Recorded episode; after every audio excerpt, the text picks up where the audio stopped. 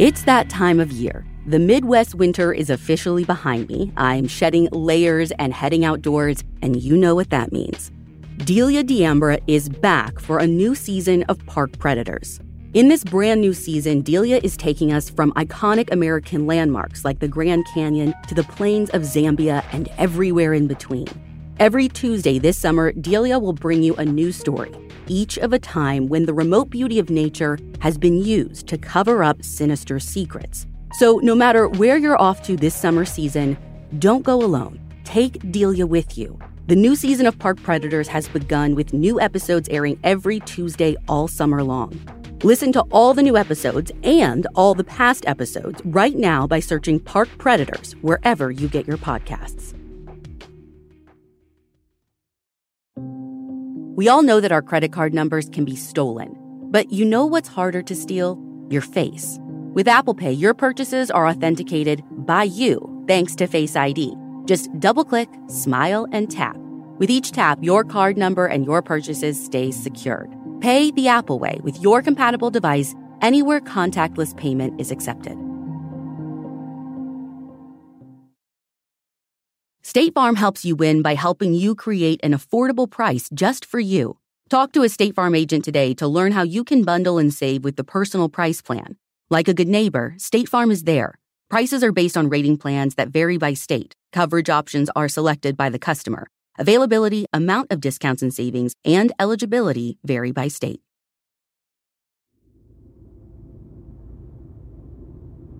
Our card this week is Myrtle Cole, the Queen of Spades from Minnesota. In the early morning hours of December 12, 1981, 81 year old Myrtle Cole was fast asleep in her securely locked small town Minnesota home when someone broke in and brutally murdered her. For more than 40 years, the Stearns County Sheriff's Office has dedicated countless man hours to finding out who killed her. And the answer may no longer be far out of reach. I'm Ashley Flowers, and this is The Deck.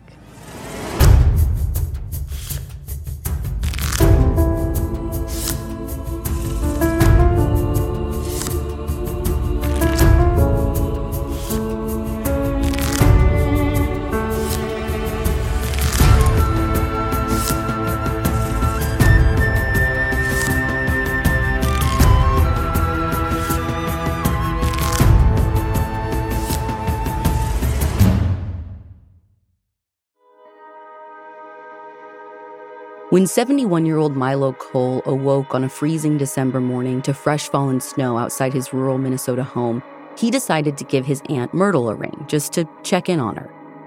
Myrtle, who was just 10 years older than Milo, lived just two miles down the road in Fairhaven. And because she was a widow and didn't have any children, Milo had kind of taken it upon himself to look after her.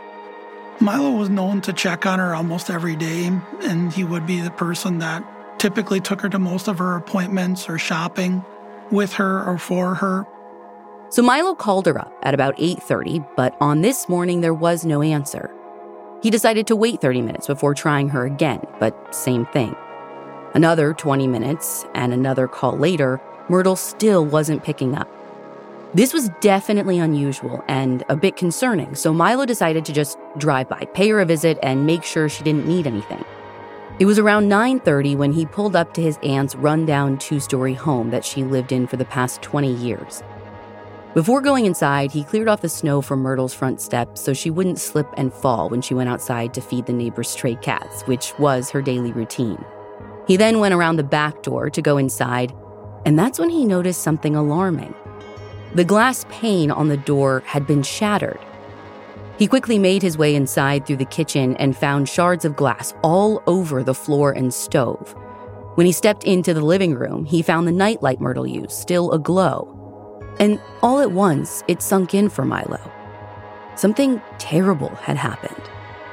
With a pit in his stomach, Milo walked to Myrtle's bedroom, and there he saw a scene he would never forget. His aunt laid motionless, face down on the bed, her legs hanging over the edge. She was naked from the waist down, and her head was covered with a quilt. Milo touched Myrtle's hip to see if she was alive, but she didn't respond. According to the Star Tribune, Milo didn't see any blood and he assumed she'd been strangled or smothered or something, so he frantically ran to the kitchen and called police using Myrtle's landline. State Patrol was actually first who arrived on scene. Different troopers that were assigned to the area made it there first, and they confirmed Myrtle Cole's life status as deceased.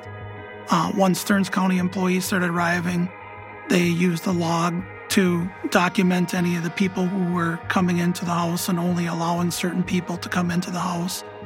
That's investigator Tony Kotschevar with the Stearns County Sheriff's Office.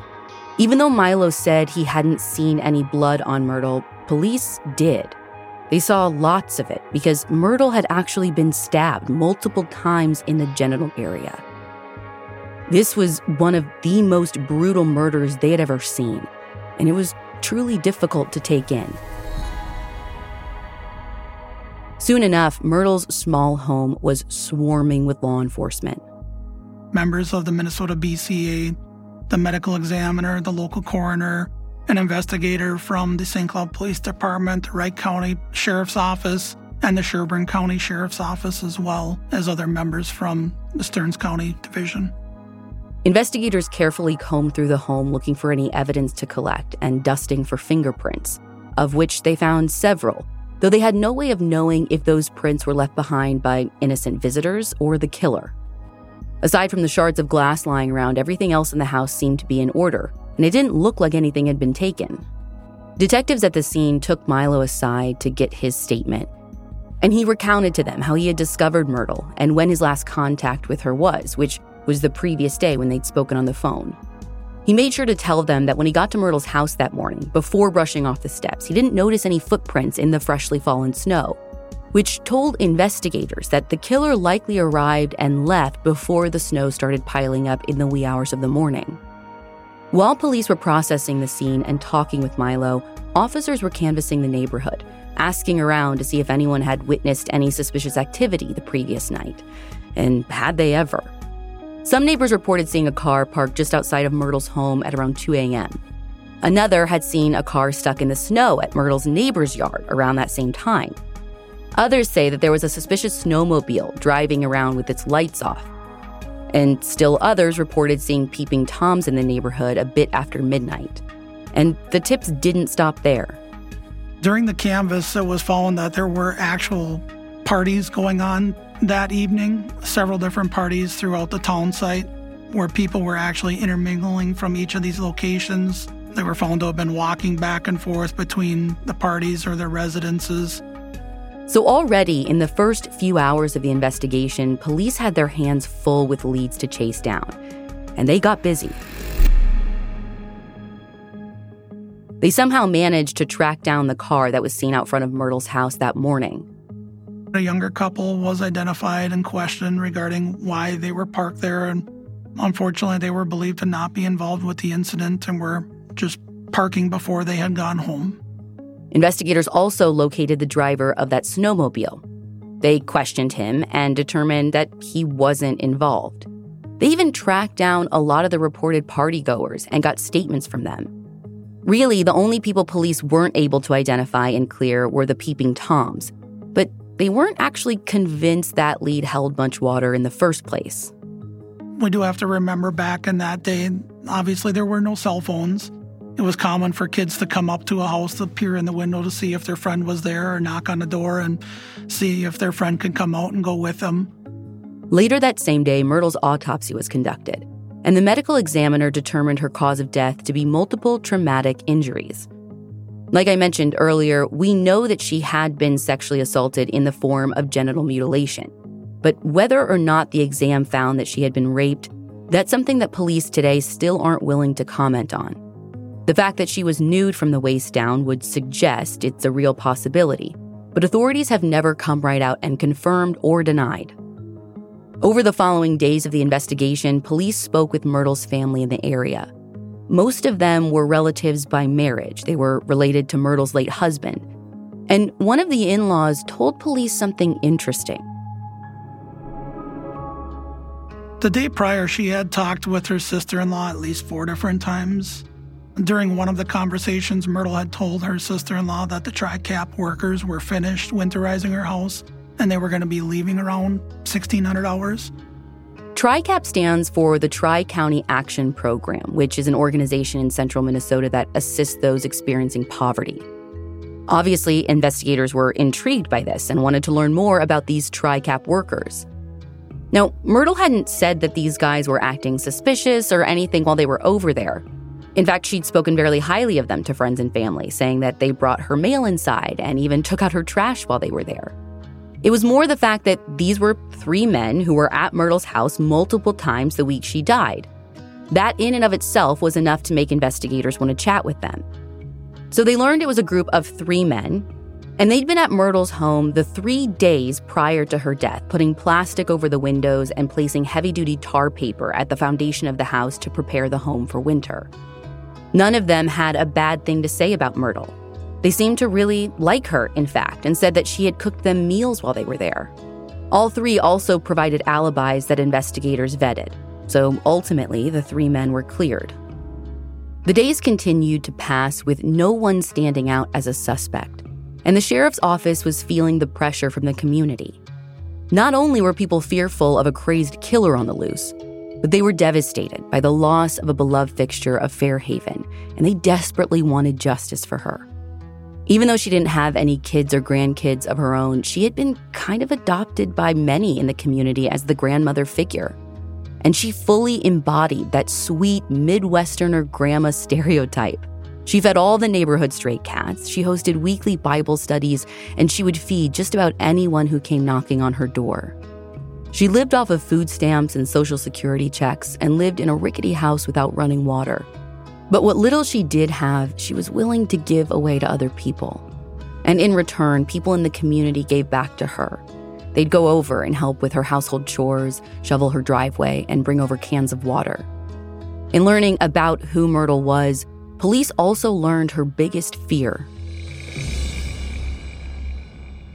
People who knew her mentioned you know, she had this fear of being burglarized or people breaking into her residence. In the 80s, especially in a town of about 200 people like Fairhaven, it was pretty unusual for people to lock their doors regularly. But Myrtle always did, even during the daytime and even when she was home. Others would criticize her for being so worried. They'd say things like, that doesn't happen here. But little did they know her worst fears would come true. While everyone who loved Myrtle mourned her loss, the sheriff's office made an announcement. According to the St. Cloud Times, the sheriff announced there would be a press conference to be held the following day to bring the public a much awaited update in their investigation.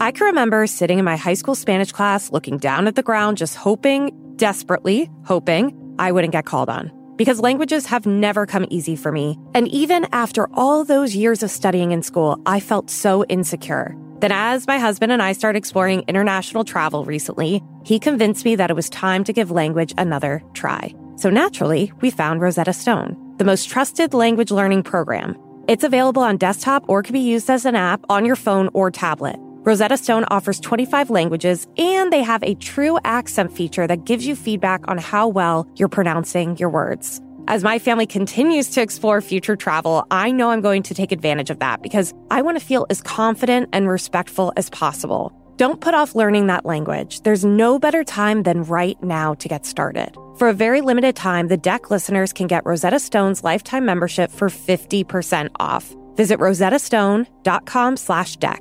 That's 50% off unlimited access to 25 language courses for the rest of your life. Redeem your 50% off at rosettastone.com slash deck today.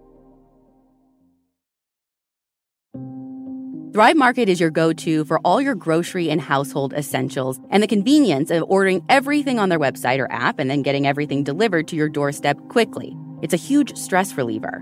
Thrive Market only allows trusted, top quality ingredients while restricting 1,000 plus harmful ingredients like artificial flavors, high fructose corn syrup, and more. It's amazing, at least for me, how honestly none of that stuff really mattered. It wasn't top priority for me until I had a kid. I mean, I honestly treated my body like a human garbage disposal. But Josie is precious, and she's making me realize how precious my body and health is too. So we've started getting a lot of our snackies from Thrive Market. Like she loves the Yum Earth organic fruit snacks, and the Quinn sea salt pretzels, or pretzies as she calls them. So, whether you're looking for organic kid snacks, low sugar alternatives, or high protein essentials, you can curate your own shopping experience with just a few clicks and trust that you're getting quality products so you can shop worry free. Save time and money and shop Thrive Market today. Go to thrivemarket.com slash deck for 30% off your first order plus a free $60 gift. That's T-H-R-I-V-E market.com slash deck. thrivemarket.com slash deck.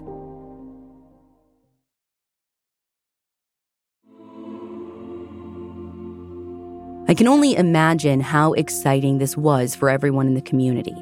Maybe they were expecting them to report an arrest or a promising development.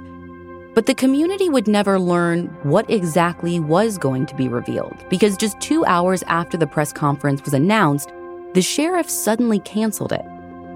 A reporter asked investigator Kotschevar what was supposed to be announced at this presser. Like, what was so important that a press conference needed to be called but then suddenly so unimportant that it was canceled on a whim. Kotschevar said he honestly didn't know. And look, I get it. Like, this was the 80s. We know things weren't recorded well back then. But I just can't help but wonder. My best guess is that it was to announce a special partnership with the FBI. Because the day after the presser was supposed to be held, it was made public that the feds had completed a psychological profile of Myrtle's killer. What wasn't made public, though, were the details of that profile. Even today, the sheriff's office is pretty hush hush about what the profile said. The most information I could find on it was from an article published by the St. Cloud Times that reported the following summary Quote, the profile indicates that the killing probably was sexually motivated, and that the murderer probably was acquainted with, or at least knew of, Cole. The profile also indicates that the killer may be young, mentally disturbed, and sexually maladjusted. End quote. The days continued dragging by for the community of Fairhaven, and the rumor mill was stronger than ever. You see, many people were beginning to question their trust in the sheriff's office because within Stearns County, population just over 100,000, there were seven other unsolved murder cases aside from Myrtle's the murders of Alice Huling and three of her children in 1978, the post office bombing death of a man in 76, and the slayings of Mary and Susan Reker in 1974. And some people were starting to speculate that perhaps one or all of the homicides were connected to Myrtle's case. The sheriff quickly tried to put those rumors to bed, telling the St. Cloud Times that he had no reason to believe Myrtle's murder had anything to do with the other unsolved homicides. But as the days passed, these weren't the only rumors surfacing. More names were popping up on the radar. Even though the town site appears small, the amount of people who possibly could have been a suspect keeps expanding. There were two people who kind of stood out to investigators 28 year old Jesse Dinkins and 26 year old Donald Steinmeier. It's not clear why exactly people suspected them, other than the fact that they had skipped town shortly after Myrtle's murder. But whatever suspicion existed was enough for detectives to want to sit down with both of them. Since they'd both up and left, though, tracking them down was proving to be a difficult task. But authorities had their fingerprints on file, so they compared those with the prints collected from Myrtle's home. And what was their best lead quickly fizzled out because none of them were a match. Now, this wasn't enough to entirely knock the two off the persons of interest list because like I said, Myrtle often had lots of people coming and going from her home. Realistically, those prints that they collected could have been from innocent visitors and not the killer. But investigators moved on for the time being, pursuing other leads. At the end of December, something kind of odd happened. The sheriff's office, seemingly just out of the blue, announced that Myrtle's cause of death was actually strangulation. It's definitely worth noting that when you ask the sheriff's office today, they still say that her cause of death was multiple traumatic injuries, just like it was initially reported. And they declined to elaborate on that. So it is a bit confusing to me why there was this sudden change of cause of death at the end of 81. Like, I don't know if there was something uncovered during the investigation that pointed toward her having been strangled at some point during the attack and authorities just don't want to talk about it, or if strangulation is what the ME originally determined and then the sheriff's office is trying to keep that under wraps and it's something only the killer knows, if they were to ever get a confession. I don't know. Anyways, as 1981 rolled over into 82, the investigation was still progressing.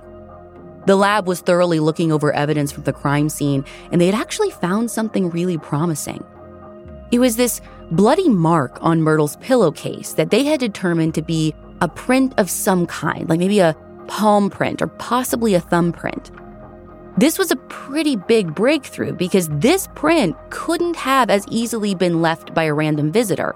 This print was in blood, assumed to be Myrtle's blood. So it could only have belonged to one of two people the killer or Myrtle. Now, Myrtle's palm prints hadn't been taken during the autopsy, and there's kind of a bit of controversy surrounding that. Some say that's normal for an autopsy, you just get the fingerprints, not palm prints. But others say that it's routine to take palm prints, and this demonstrates how careless the ME was. Either way, authorities didn't have the print they needed from her. So they had to do an exhumation to see if it belonged to her. And it didn't. They also got Milo's palm print and thumbprints, even though he said he only touched her hip. They were doing it just to be safe, but those weren't a match either. So police were confident that they had the print of the killer. And so once again, they got busy. The recovered image was uploaded into AFIS, and at the time, Detective Medical Examiner Steve Soyka, who's now the sheriff for Stearns County, found that not every agency who prints a subject's palm or whole hand had been uploaded into AFIS.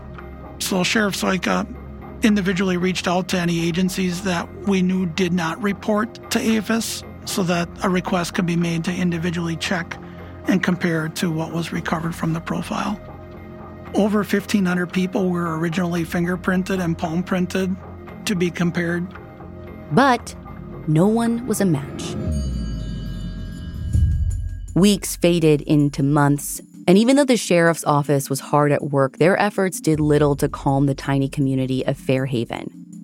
With the other unsolved murders in the area, the public had very little confidence in police to solve it. Even members of law enforcement were doubtful. An anonymous officer told the St. Cloud Times, quote, I'll tell you, I don't think they're one step closer to solving it than they were the day of the murder. They're no closer to solving this thing than they were to solving the others. I think they're lost. End quote.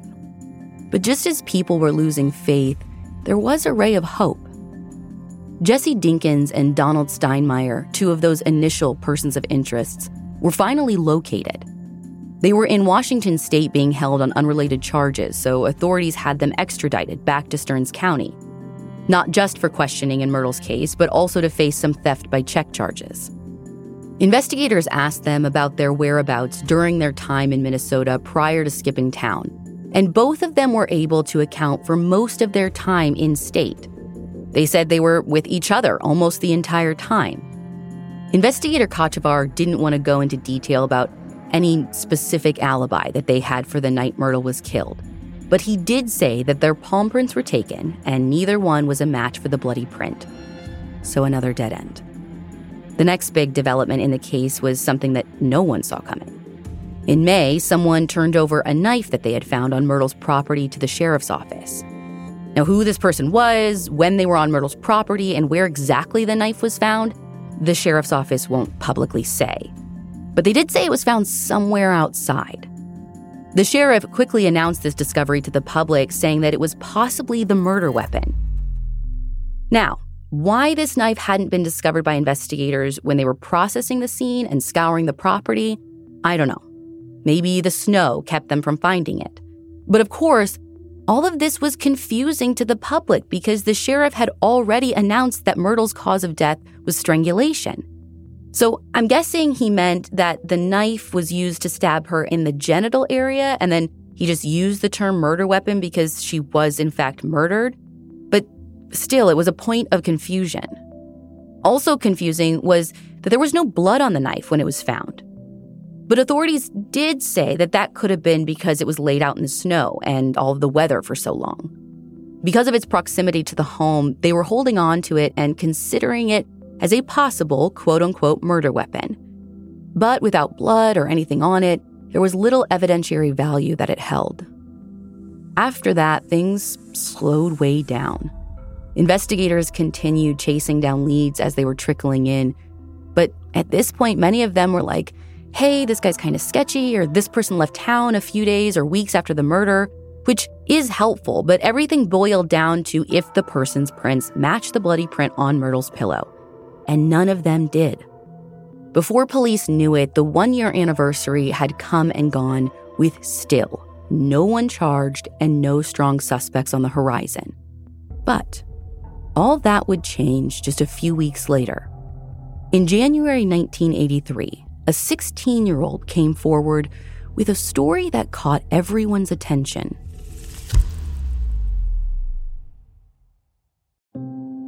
The living room is where you make some of life's most beautiful memories, but your sofa shouldn't be the one remembering them. Take it from someone who has made the mistake. And I should have freaking known better because in our very first house, we got a sectional from Ashley store and it was amazing. So beautiful, withstood a lot. I mean, Chuck is absolutely invited on all the furniture, but you couldn't tell. And that couch, after years of service, then supported our lazy butts during COVID when we binge watched show after show after show. Not even so much as an indent in my favorite cushion. Long story short, when we moved houses, I was like, oh, I'll get a new couch. It costs more money. It must be better. No, I hate it. It looks like we've had it for a zillion years. Meanwhile, the Ashley couch is still thriving at my brother's place. And as if their stuff wasn't quality before, the new high performance furniture from Ashley Store is somehow even better. It's designed to withstand all the spills, slip ups, and muddy paws that come with the best parts of life. Listen, I have corrected all of my mistakes and we now have their new high performance durable furniture. I got it in this beautiful shade of blue. I got some chairs. Love them, love them, love them. So whether you're hosting and toasting or just enjoying furry friends, you can relax knowing you have the durability and convenience of Ashley Store's newest assortment of high performance furniture. Shop the life resistant high performance furniture in store or online at ashley.com. Ashley, for the love of home. Texas Pete is the sauce that allows you to sauce like you mean it. It's what people gather around. It's generosity in its simplest form, and it's a swagger people have who know what's good. Each Texas Pete sauce is packed with bold, balanced flavor. The signature tanginess is what makes it a legendary hot sauce that can be used on just about anything. It has been at the center of dinner tables since 1929 and is still heating things up today. You're definitely going to want to try every flavor. The original hot sauce has a famous secret blend of fermented peppers. The hotter hot sauce is three times hotter than the original and not for the faint of heart. Sabor by Texas Pete adds authentic Mexican flavor, and their dust dry seasoning matches the flavor of the original hot sauce in a flavorful dry rub. I actually put that dry rub on my chicken last week and loved it. Texas Pete, sauce like you mean it. Visit TexasPete.com and use the store locator to find Texas Pete products as well as purchase sauces and get recipe inspiration. And use promo code DECK24 for 20% off at TexasPete.com.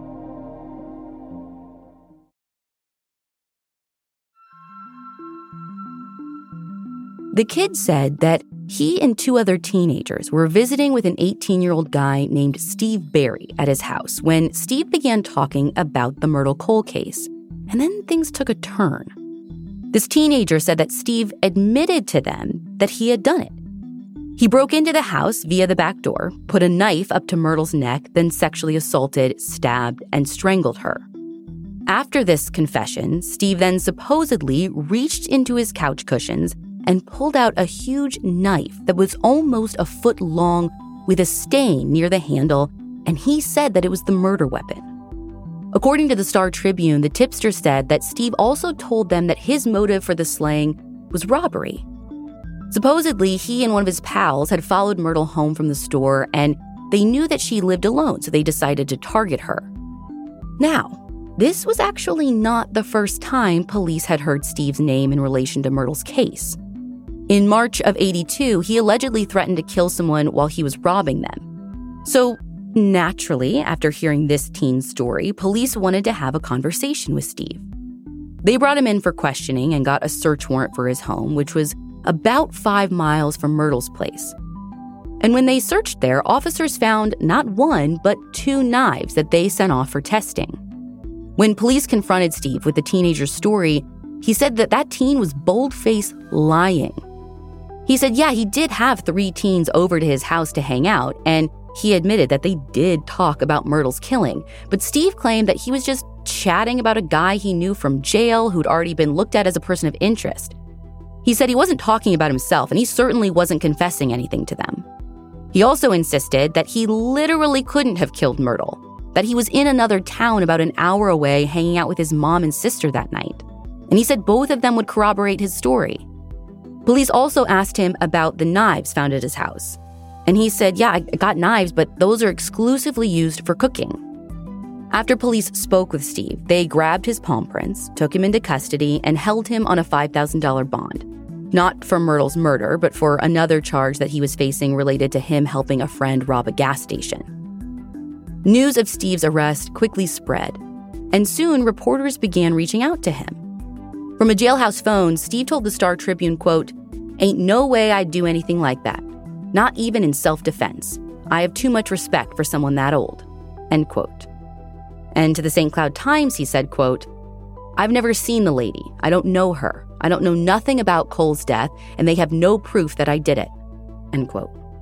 Steve's friends also took to the press to defend him, basically telling everyone that Steve was definitely the kind of person to make stuff up, but he wouldn't hurt a fly, let alone murder someone. It wasn't long until that claim was seemingly proven true. Results came back and showed that his prints did not match the bloody print from Myrtle's pillowcase. So, police moved on. But they weren't back at square one. In June of that same year, a different person of interest came on the radar, perhaps the most promising person of interest yet. Detectives learned that a man named Henry Lee Lucas had been arrested and imprisoned in Texas for killing an 80 year old woman and an unidentified hitchhiker, and that he'd also been arrested 23 years prior for killing his own mother. What really brought him on the radar, though, was that he'd recently confessed to killing more than 100 women in 16 different states, including Minnesota. The drifter serial killer theory made perfect sense to investigators back then.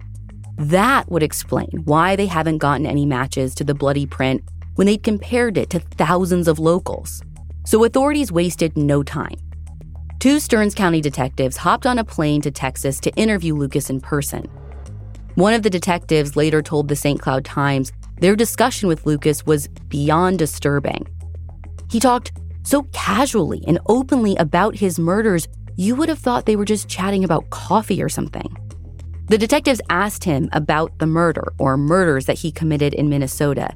And he was like, Yeah, I killed an elderly woman in that state. I strangled and stabbed her in her home. But Lucas was positive that it was in the Duluth area, which is like a 160 mile drive from Fairhaven. They asked him more specifically about Myrtle's killing described it to him. And he said, certainly sounded like him. That's how he killed people. But this one wasn't him. He said the timeline didn't make any sense either. At the time Myrtle was killed, he was living in Florida at a recovery residence. Because Lucas was so open and willingly talking about all of his other slayings, the Stearns County detectives were suddenly not so convinced he was involved. But they collected his prints for comparison just to be safe and the lab came back saying it wasn't a match. But just when everyone thought the serial killer theory was out the window, there was a new development in the Lucas investigation. Officials were learning that Lucas didn't actually work alone. He had an accomplice named Otis Elwood Toole. So the thought was maybe the bloody print on Myrtle's pillow was from him. But when they got his prints for comparison, once again, there was no match. After that, things really slowed down for Myrtle's case. Local law enforcement and the community alike were desperate to see it solved. But at this point, it seemed like they'd printed and compared everyone on that side of the Mississippi with no matches, so things kind of fizzled. Over the coming years, Myrtle's case grew stagnant. Her champion, Milo, passed away, and the passage of time took with it the hope that Myrtle's killing would ever be solved. But that hope was renewed when investigator Kotschevar began actively working the case in 2018. In 2018, our office purchased a new program for evidence keeping or tracking.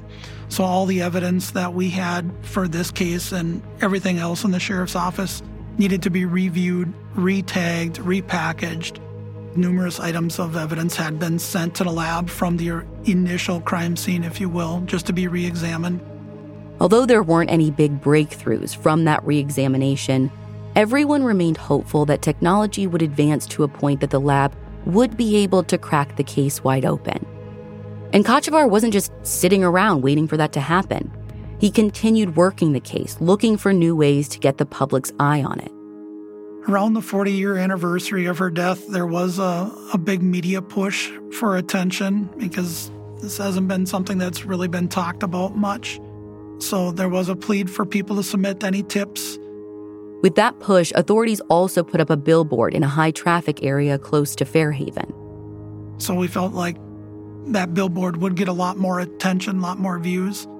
A lot of people who lived in the Fairhaven town site during the incident either still live there or they have relatives who live there even to this day.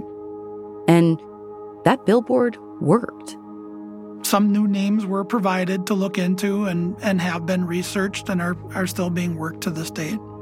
Since the 40th anniversary, almost a dozen leads have been provided through Tri County Crime Stoppers. Each of these leads were looked into.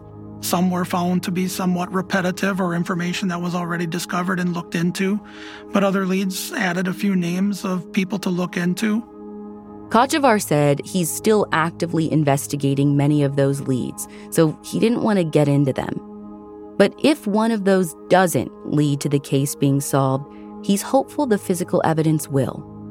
We're hoping, you know, with advancements in technology that are occurring almost daily, we feel it's just a matter of time when something new can be developed from evidence collected there over 40 years ago. We can't help but think that at one day, some of these advancements in technology will help discover something we might not have seen. We asked investigator Kotschevar what he thinks happened and what kind of person he thinks did this. And though he tries to keep an open mind, he did say this. Speculating, one would think this individual knew her and or had some resentment to maybe women in general. You know, the house didn't appear to be ransacked or gone through. Most people that knew Myrtle knew she did not have many valuables or money available. Until that person is found, Kotschevar isn't giving up. We're constantly reviewing it, what else can be done and what else can be looked at almost like every day. I think some eventually something's going to open up or fit with what we know right now. Either somebody's going to be able to provide a name of someone that was there or knew somebody that might not have been mentioned in the case file yet that we can start looking into. Or who knows if there might be advancements in technology that'll help us to make a match to the missing link. I guess we'd like to know what people who were in the area, who grew up in the area, who might have attended parties in that area, if they thought of somebody else that may not have been mentioned, or they had a cousin visiting, or a friend that was in town that they may have forgotten to tell somebody about, um, we're more than willing to listen. Usually, when I've been talking to anybody about this case, I usually like to stress to them to tell them that I only have one pair of ears. The more people out there that are listening when this is being talked about, the more I can hear if they share it with me. If you know anything about the brutal murder of 81 year old Myrtle Cole in 1981, please reach out to the Stearns County Sheriff's Office. You can reach Investigator Kotschevar directly at 320 259 3733 or scan the QR code in the blog post for this episode.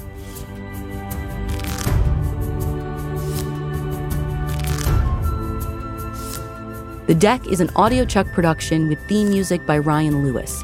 To learn more about The Deck and our advocacy work, visit thedeckpodcast.com.